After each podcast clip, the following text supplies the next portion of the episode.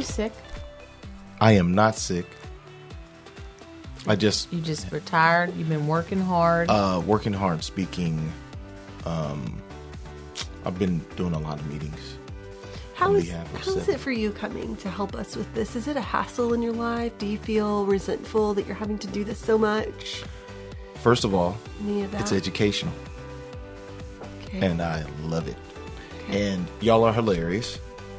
This is something I look forward to. Okay. I just wanted to check in on that. I love that. I wanted to make sure you didn't overcommit yourself in some way. We're fixing to move into summer. If you needed a break, nope. All that. Not at all. Everyone to know that this is good. Real life. Like the therapists checking on our, we check on people. This is not a hassle. I look forward to this. Okay. Mm. Yeah. Well, thanks. I look forward to you getting closer to the microphone too.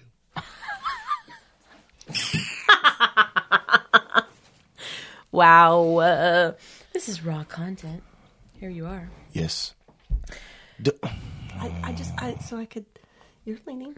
I'm leaning in. Wow. Look how close I am. Look at that. I'm really close. She hates this microphone. I hate it so much. Mm-hmm. But I'm here. Get used to it. All right. Bye. Jesus told me to come do it, so I'm doing it. We're doing it. It's exciting. Hey, what are we talking about? We're talking about. Are we doing imposter? Yes, we are. Did you just change because you said we were doing depression. No. And then all of a sudden. This is happy. Makes me happy. Let's do it. If you're happy, I'm happy. We're happy. Hey, welcome.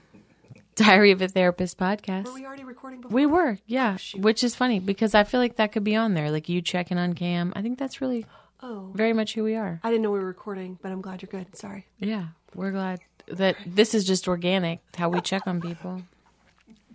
We're so excited you tuned in. We're going to talk about imposter syndrome today. Imposter syndrome. Yeah, we are. And we may even interview Cam as our guest because... he's just recently graduated and is now practicing therapist. I am. I'm practicing a lot. You'd be so proud. I am proud. That's exciting. I'm so proud. I didn't realize you graduated. I did. Last week. I was. Can I say this? Say it. So I'm in the line. I'm really excited. I'm like having a blast. And people are in the audience and they know me, so people are texting me congratulations, and I'm texting them back, I'm having such a blast, I'm graduating, da da da da. Then I get another text, I like how you're texting while you're in the line to receive your certificate. Who do you think sent that? It was me. That's what I was gonna say. No, literally, he's in the line to go up to get his diploma. I'm like, I love that you're in the line texting somebody. But, people were probably like, we're sitting on the third row. Listen. Come find me. You got on me. My wife got on me. She goes, I was saying the exact same thing. I'm like, get off of your phone. I couldn't help it. I was excited. He didn't come up on the stage with it, but he did. But I think I right last minute would have put it away had you not said. Yeah. What are you doing? Well, just because people are watching. You're very tall. Oh. Maybe we should put in the show notes the photo. We took a photo. Don't. Yes, it's a good photo. Text. Oh, no. Don't text in the line. We took a cute photo. Oh. Yeah, don't text in the line. It was a great photo. We did. That's how you're being real and present in your own life. We had some good photos. I think that's different for different people. Thank you. So if you felt real and present and you were really fully enjoying it and not feeling irritated people were texting you while you're in line, I think that's... Well, the head professor. And when the boss says. When I buzz. I like how you're on your.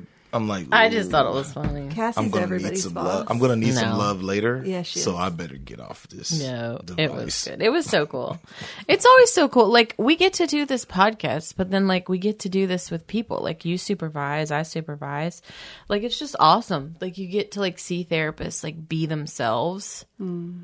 Which I think does lead into the imposter syndrome piece that we're talking about. Mm-hmm. Cam even asked earlier. He said, what is it? Mm-hmm. I'll tell this story.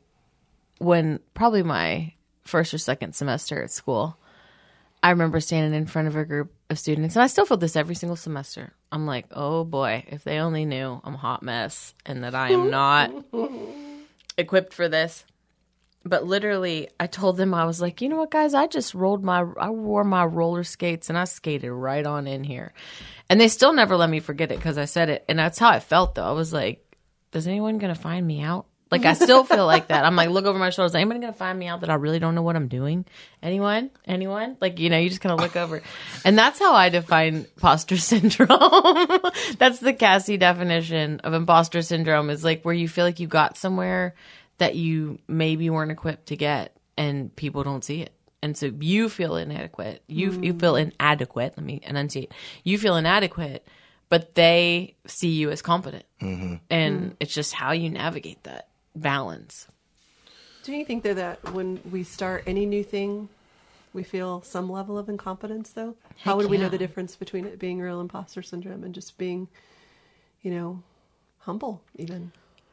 I think when it stays is what makes an imposter. Like, when you can't rise above and say, like, now, I don't think I would say that. When I'm watching therapists practice who I've had a hand in, and I'm watching them be successful and do things, and I'm like, okay, you can't just skate in somewhere and halfway do that. Like, you can't help people be their best therapist self and not be equipped for it or called to it. And I think that's the thing spiritually. You're called to something, but the enemy comes and lies. That could be another level of imposter syndrome where you get talked out of it. Mm-hmm.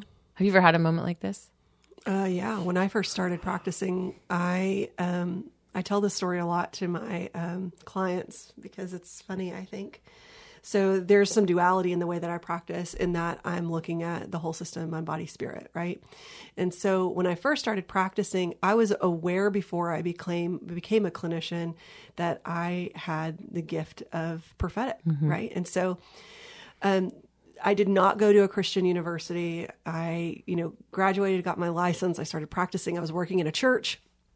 I remember going in, and just a few weeks after I'd started like building up my clientele, I remember sitting in my office and telling God, I said, listen, I am licensed by the state of Texas as a mental health professional. You can't talk to me in this room. Wait, that's what I did. Wait. You told the Lord, you cannot talk to me in this room? I have to only be a clinician. And so I tried to practice like that for about a year. And I will tell you, I have never wanted to self-harm more. And I'm not saying that even funny. Like, I was so depressed, so fatigued. Wow. And so I think, when we're believers and we're called into counseling, there are times where there's some, different facets to what God calls us to. And for me, being an imposter was going in trying to just be the clinician and not like work and operate in that fullness, because I was like, no, like, that's scary. Mm-hmm. Later in my career, as I was learning more about, being able to help people navigate through spiritual oppression and things like that. I do Splankna also. And so I was learning how to operate even more in those giftings. And I remember calling Colin Burnley, who I love. We love. They're going to be a guest soon. I want him to come talk. Yeah, he's an applied kinesiologist and a chiropractor. He's amazing, but I'd had this client that was actively suicidal. And I called his wife, actually, and I was like, I need Colin because I can't do this. And I need him to call me back. Like, I really believed I could not navigate it. Not the fact that there was some suicidal ideation. I didn't feel like I could navigate what looked like something spiritual that was happening in the room. And I was like, I don't want to muddy the waters. I can't do it. So I remember Colin being on the phone with me, and he was like, yes, you can. Like, yes, you can do it. Like, he's like, I can't even get to, like, just go do it. And I remember being in that moment, realizing that in the same way that whenever I first started practicing, I'm trying to kind of keep God out of the room. Mm-hmm. I'm in this new spot where I'm believing that I can't do something that really God's called me into. And so I think there's duality, for me at least, in the way that imposter syndrome works, that says, hey, you're equipped for something you don't believe you're equipped for. Kind of like what you said, Yeah. No, one, I think for sure in that there's this element of, if you went into every situation where like, I got this, I'd be like, ooh. Yeah, I really don't like that either. No. Like, that's scary. So it's like there is an element that you need to have just a smidge. Keeps you humble. I agree. Keeps you connected. Keeps you grounded. Yeah. I think, so it's interesting. I found an article that talked about different types of imposter syndrome. And I don't know about you, but even as a therapist, sometimes I read things and I'm like, me. Oh, for sure. Yeah. It me. I think I have that. It me. Yes. Oh, gosh. I remember when I took a diagnosis class, I would go up every I had like 9 disorders. Yes. I would go up every week at the end of class and be like, Dr. Taylor, do I have this? Do you think I'm borderline? Dr. Taylor, do you think I'm bipolar? Mm-hmm. Do you think I have major depressive disorder? She'd be like, circadian. What is that one? What is that called? Circadian rhythm. Yes. I remember going and saying, I think I have a circadian rhythm disorder. And our professor said, I think you're a college student. Yeah. And I was like, I don't understand. He was like, your sleep is disrupted because you're up all hours of the night studying, preparing for class. This is normal. And I was like, nope, I'm pretty sure it's this disorder. No, it's so that's so funny just because it's like that's how you feel sometimes. So reading this article, it was just interesting. They like, and it's funny because a lot of people with imposter syndrome are super high achieving. So it's like they don't get seen. Like they don't get seen. That's my West Virginia. We're from Texas. Welcome. West Virginia, welcome, y'all. Texas coming out. How's that sound, Cam? No, it sounded don't funny. Edit that out. It's I'm the realness. Not editing that that's out. The real they don't get seen. You didn't. It didn't sound. I know it very Texas-y. It sounded like that in my brain, really bad. But they aren't recognized for that, or no one would ever look at them and be like, "Oh my gosh, Jessica's struggling, Cam's struggling." Like they're struggling to feel like they are in the moment, or equipped, or called, or qualified, or any of that. Like no one ever sees that. So the first type that they talk about, and this is an article by Melody. Wilding. So I just want to give her credit because she's obviously done this. But the first one is the perfectionist. So the person that says like if they don't do it perfectly, if they don't reach every goal, they immediately fail. So it's I always tell clients that we need to install a dimmer switch for you because right now you just have on off. Like it's all or nothing. It's one or the other. It's good or it's bad. So it's like I think people that are perfectionists don't even understand the dimmer. It's like I either do it 100% perfectly or it's a fail.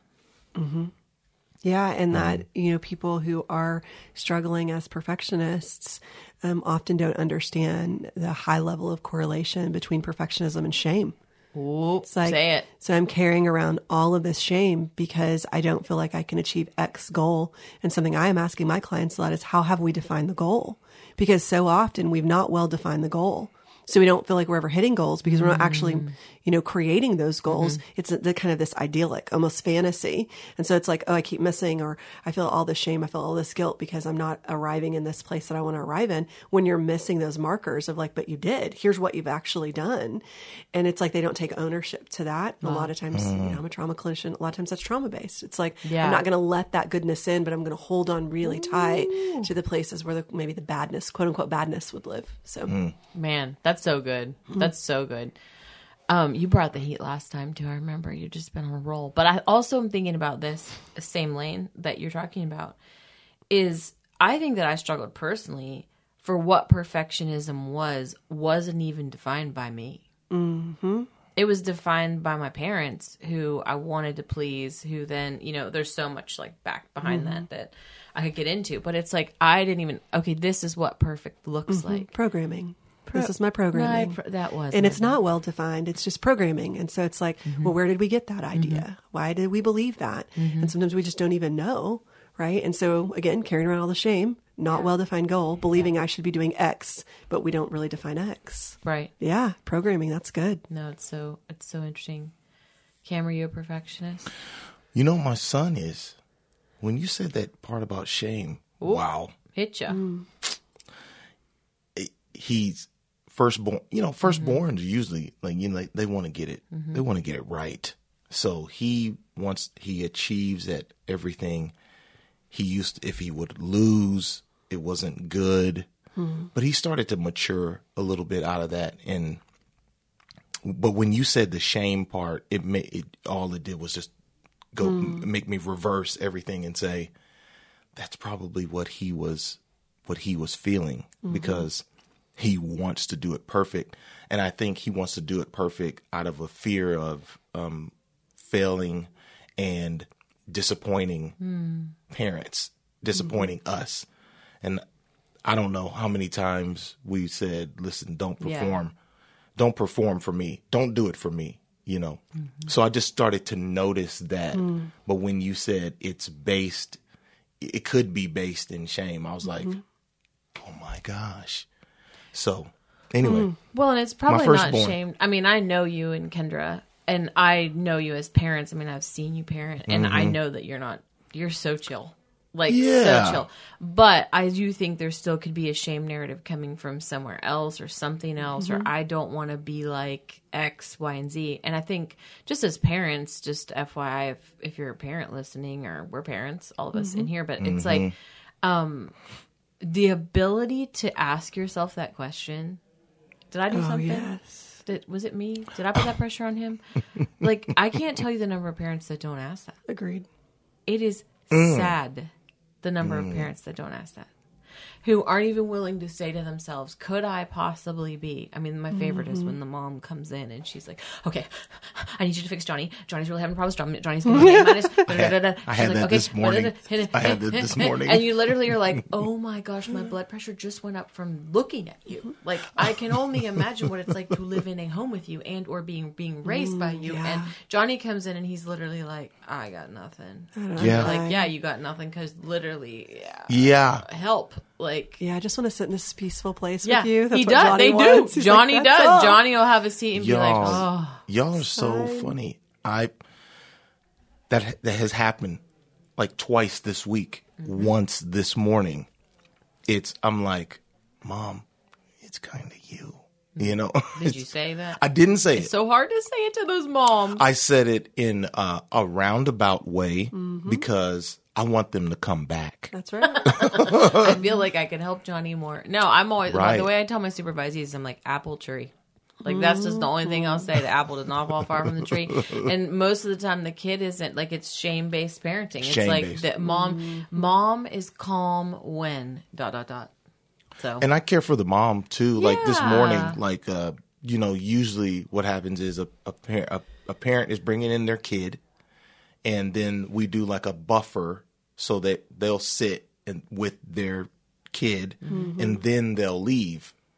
But it was so good. I'm not trying to pat myself on the back, but the mom stayed. Oh, good. And she got counseled in the process. A little overflow. So, I'm so proud. It was total overflow. And I'm not patting myself on the back, but really. I'll pat you on the back. Patting you. Thank you. There you go. That's you good. Can pat yourself on the back.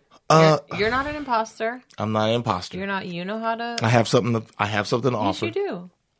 And, but what you're saying, I just saw it this morning, and it's very interesting. So if you have anxious mothers that you know, it's you can send them to Cam.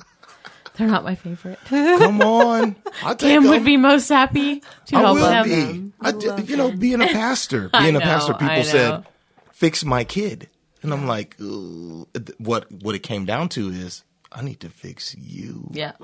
Well, and I've learned that I'm not yet to find the Texas ethical code that says we can shake our clients. We cannot. Until I do, then I don't know if I can see these mothers. Because sometimes, I've been practicing a hot minute, I literally just want to reach across the room and be like, what are you doing? You know, so I do feel like that's a good point when you're talking about imposter syndrome. Part of coming out of being an imposter is learning what you do well and what you don't. Yeah. I don't do addictions. I don't do it well because it's the same feeling. I'm like, could I hit you now? Would that be therapeutically beneficial? Why did you do that again? That's all I feel. Hashtag not ethical. We don't do this. Not at all. But like, I'm like, I don't even know the questions to ask you because I'm just so angry in this moment. And I'm like, I think I'm parenting, not counseling. Yep. So we've got to find someone else for you. I think as you come out of imposter syndrome, though, you do notice that. Yeah. Here's my actual real skill set. And here's some areas where really I am not skilled as a clinician. So perhaps those clients need to be referred to someone who's better equipped for that purpose. Yeah. But that's really true. That's true. I can't do trauma. So you refer to Jess for trauma, and she'll refer to you for the moms. The anxious moms can all come to camp. I end up taking that trauma. I end up putting myself in that position. Oh, we can talk more about that when we do compassion fatigue. Okay, we will. Remember that. We're ready. Yeah, okay. Noting. So what else, Cass? What else? Okay, so the perfectionist. So like sometimes you'll ask yourself, like they'll get questions like this. So here's some questions that they say is like, have you ever been accused of being a micromanager? Mm. Do you have a hard time delegating? Oh, shout out. When you miss a mark on something, do you accuse yourself of not even being called? So like, you know, I'll see students sometimes who'll get a B and they're like, maybe I shouldn't do this. Maybe I should. And it's like, whoa, the expectation that you should get.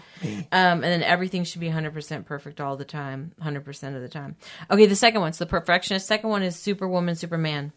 So you're convinced that you're phonies amongst real deal people. So they work harder and harder to measure up. So it's really a false cover-up for their insecurities. Yikesy. So it harms them, their relationships, their mental health. So it's like, dun-dun-dun, I have to be a superhero. Rescuer. Interesting. Yeah. Okay. The questions for that one are, do you stay late, even like past the point where you would really complete what you need to do? Do you get stressed when you're not working and find downtime wasteful? Oh, ouch, that one. See, some of these, I just could make all of them apply to me, see, sometimes. I've gotten much better at this. Have you left your hobbies and passions fall by the wayside? Or do you feel like you haven't truly earned your title? Despite degrees, achievements, so you want to work harder and longer to prove your worth. So a clinical term would be the overfunctioner, right? Yeah. The person who overfunctions, and they're at risk for depression. Yeah. Where the first one is at risk, you know, to carry around buckets of shame. This one's at more risk to carry around bucket loads of depression. See? Right? Because when you're over-functioning, you're not checking in with self and saying like, you know, what's whole and authentic for me? Where are my whole and authentic yeses? Rather, we're functioning from that place of saying, you know, I'm obligated and so I'll do blank, or I'm trying to measure up with my, you know, these peers or these friends or whomever's around me. So I'm going to call myself to over-function. So I'm never going to say no because I might miss an opportunity if I'm saying no and taking care of myself, my family, my own needs. Wow. So they say, yeah, I know. Literally, she just drops the mic on us these last few episodes. It's fine. Y'all are being ridiculous. No, it's really good. But you know what? It's good. I love how you're bringing that to this, because this is a secular article, secular concept, so to say. But you're highlighting the actual roots, because we could get people to work less. We could get people to find a hobby. We could get people to take a rest. But the reality is, if you don't deal with that motivating factor, i.e. shame, i.e. depression, i.e.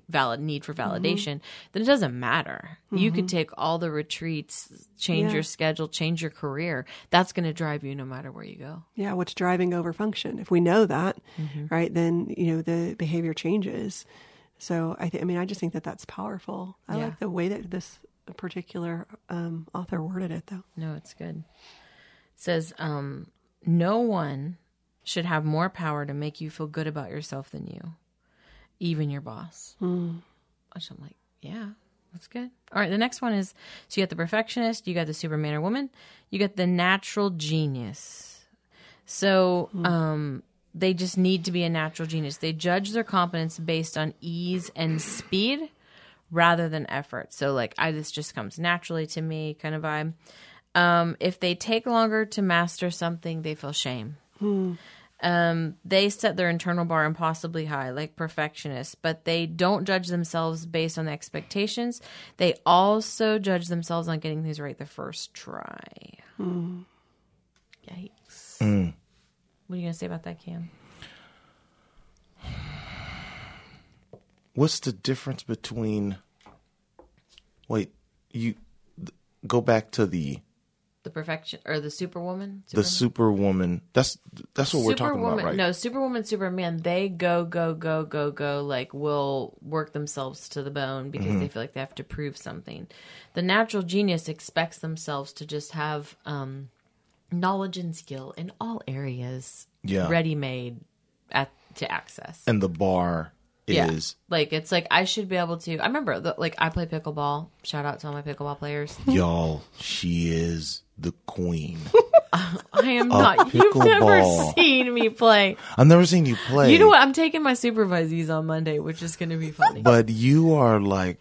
I love it. Like every time I see a text come through to Kendra, it's like, hey, can you play pickleball? Oh, yeah, that's right. I play with Cam. She's asked me so many times. Oh, my gosh. Told she couldn't pay me millions of dollars to go out there and try to play pickleball with her. It's so fun. Lessons. Well, but I remember the first time I played it, and I was so mad at myself. I was like, why don't I know how to do this?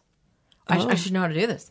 And it's like, now that I'm playing it, and I have a coach, and I'm like taking lessons, I'm like, that's insane. Like, she's teaching me things every week. I'm like, how in the world would I know how to hold my paddle or to turn my paddle this way or to hit this way or do that way? It's like, but the expectation, where does that come from? Where does that come from that people think they should just be born that way? Trauma? What if they just want to be really good? It's all forever, always trauma. Oh, that's right. Oh, that's right. You are the trauma person. Like, why, why would we have this need to, be super smart in that way? Like, what would drive that? It makes me think of, it does make me think of like overbearing parents that set really high bars that kind of have these demands that can be emotional trauma. Like, it can come from a place of feeling like, from sibling rivalry, like that small t trauma, but still can be trauma. You know what? It's all trauma. Oh, Lord. Sorry, guys. I don't want to agree with you on this one, but I'm agreeing. Oh, you know what? I'm going to give you an example. LeBron James. I heard a story about him growing up and that his dad wasn't around. And part of him wanting to be really good at basketball is just to kind of be... To bring him in. Right. To bring him in, to win back acceptance of his dad, to push. And a lot of guys that are like that, a lot of athletes that don't have fathers, because of the trauma, they push themselves to be something. It's not bad. Yeah. But I do see the trauma. I was in that same boat. My dad, he was kind of out of the picture. Great man of God, loves God, but just really couldn't get it completely together. So out of a traumatic moment, I was like, I'm going to be something for him.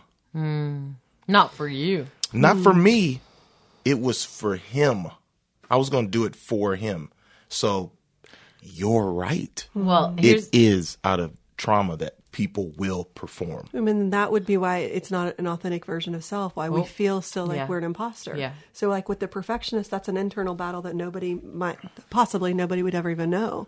And then with Superman or Superwoman, they're over-functioning in this way where people may or may not recognize it, but that's behavioral based. Like, I'm going to do these certain works. Works. I'm going to do these things, and then that will produce acceptance in my life. And then with the genius, it feels like to me that's more kind of a mental battle of like, I'm going to prove my worthiness through this ability to kind of know all these things. And I think that can hit in a myriad of places. That could be internal. It could also, impact social relationships and things like that. But like that genius aspect, I think a lot of times can create, can be based in those real feelings of self-worthlessness. Like, I don't feel worthy, right? And so in each of these three, it's like that authentic version of self isn't present because we don't have, perhaps we don't have enough conditioned self-awareness to say, this is really how I feel about myself. Let me go work on that. Because I want these things. I don't think there's anybody that's like, I don't want to feel smart. I don't want to feel strong. Most people want to feel those things. Yeah. It's like, how do we authentically create that in our lives? It's by healing. Yeah. We have to heal. And then we have a true version of self that comes. No, it's good. Okay, Cam. So I'm going to ask you a question that you can't answer. You have to wait to answer because we're going to finish this real fast. Okay. So who did you become a counselor for? Okay, we're moving on. She's so mean. I know. I know. Sorry. I'm just going to let you answer.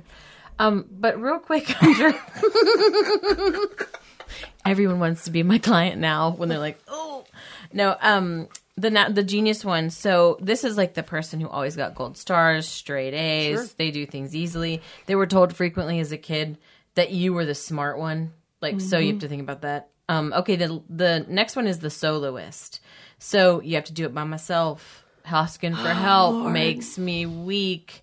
I don't need anybody's help. You'd rather like say it, and this is I don't like that. I don't like it either. I know it makes you get hives. You're getting hives with it. Okay, because it's like asking for help. What does that equal? What does that mean?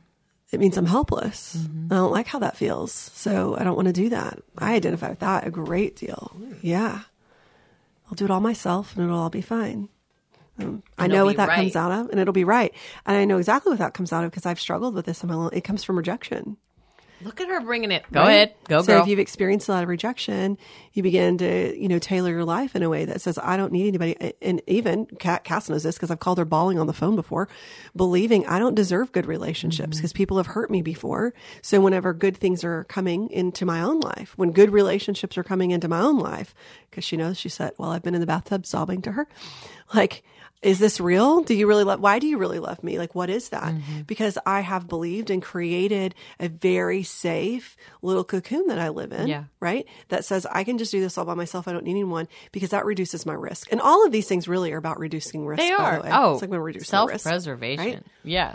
So is that really what? Mm-hmm. Oh, I know. That makes sense, though. That makes sense. Like, and I'll have friends, like close friends, like Jess or other people who will be like, "Are you asking for help?" I'm like, "Why you got?"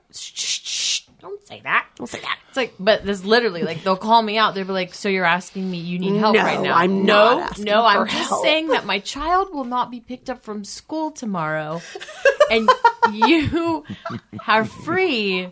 So maybe you're telling me you could go to her school and just happen to be in the pickup line. Like, that's how I would ask it. All to say, I don't need help. Oh, yes. Okay. The last one is the expert. This is experts measure their competence based on what and how much they know or can do. So they believe they never know enough. So they're always learning, learning, learning, going, going, going, doing, doing, doing, more, more, more, more, more. So people just feel like they don't know enough. They shudder almost when people say they're an expert because they feel like there's so much more for them to learn. That one's interesting. I don't know. What do you think that connects to? I think that could also insecurity or inadequacy, like, because it's like, if I can put, nobody can get ahead of me. Nobody can know more than me. No one's going to show me up is kind of what I see. It's like, I will be the expert, or if I'm not, I'm still going to be striving to be, so you can't shoot holes in anything I'm doing. I'm not the expert at therapy. Yeah, me either. Plain and simple. Like, I love teaching it, but there are people researching it and diving into books and writing books and like doing clinicals. Hi, Brené. Brené is the expert. Brené. We wouldn't be a podcast if we didn't give Brené a little hello. But literally, like, it's like there's people who are doing it. Like, I can't even hold a candle to somebody like her in her research of vulnerability and emotion. But it's the fact of, like, I'm still doing me. Yeah. Like, I don't have to be her, because that would disqualify me. Like, oh, well, I'm out. I don't like it. I don't like research. I don't like – I mean, I'll do it, but I don't like – learning. That's not one of my top strengths. I like school, but I don't love to be like, give me 18 books and I'm going to surround myself and spend all Sunday afternoon like looking up a topic. That's really funny considering we're recording in Cass's office today and there's literally like 400 books in the room. But all right, I'll go with that. Fine. I like a book every now and then. I'm not trying to like 1, 2, 3, 4 like 19 diplomas on the wall. But okay, it's fine. We'll go with that, Cass. You're the boss. Not the boss. No, but you know the people though. You know the people that are like, oh wait, let me tell you one more thing. Wait, what? Let me give you one more fact. Oh, let me. And it's like you put it out there in front of you so far. Like I had students like this who'll be like, well, do you know about da da da da? And I'm like, actually, I don't. And I'm like, that's okay. That's not my research interest. Tell me, what do you know? What'd you find? Send it to me. Like I'm like, go. You go on with your bad self because I'm not trying to be. I'm not Google.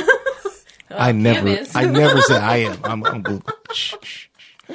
I never said, hey, do you know about this new thing to her? People have said it. It's funny. But I ain't mad. Go ahead. Okay, Cam. Oh, my Answer us your question. But I'm sorry she's so mean to you, Cam. The listeners want to know. I know. I feel like this is a God question for you. Why? Who did you go into counseling for? For other people. Like for the clients? Yes. That is the truth. That is the... Are you... Yeah.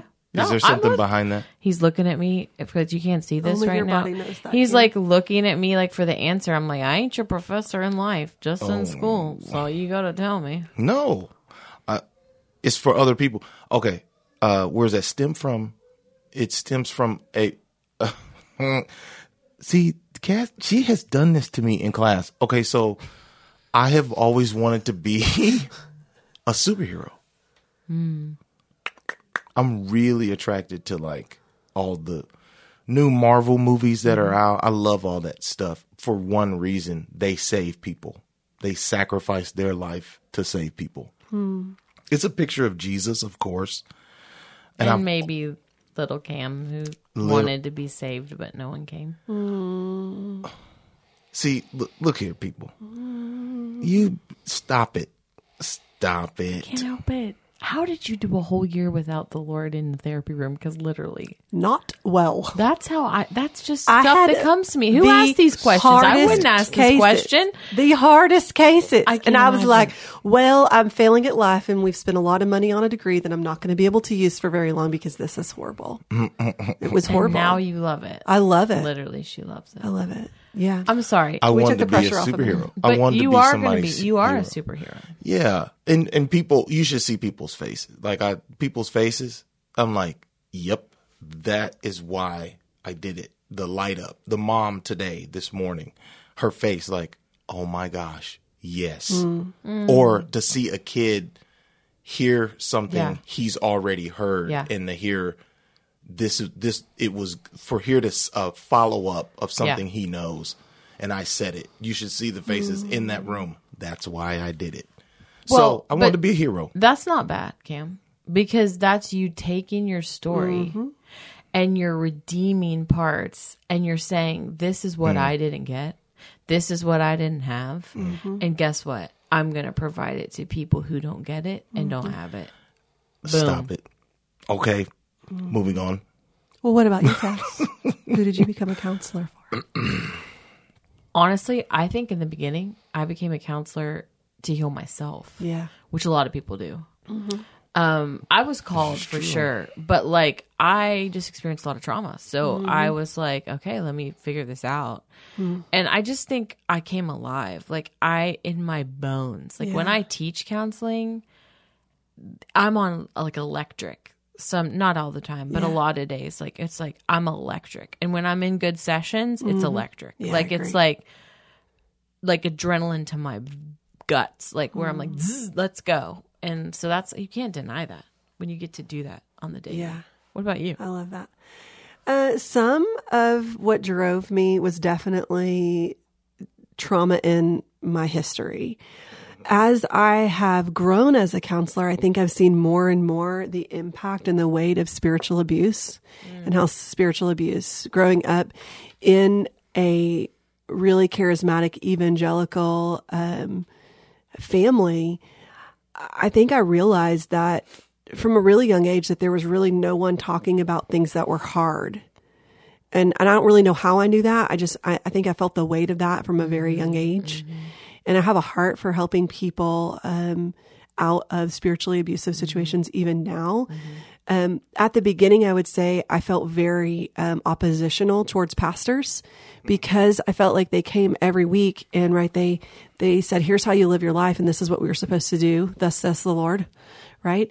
And then when really hard things started happening in my own life in my 20s and I would go and seek pastoral support, they were kind of like, we don't know what you should do. We don't know how to help. And I'm like, y'all have all lied to me then, because there's no other anchor point that I have. Yeah. They taught that counseling really was witchcraft, quite honestly. That's what I was raised under. And so fast forward now and I look back on it. I just had a session the other day where I was working with a pastor. And one of the things I said to him, I said, the hardest places for a counselor to connect in our communities.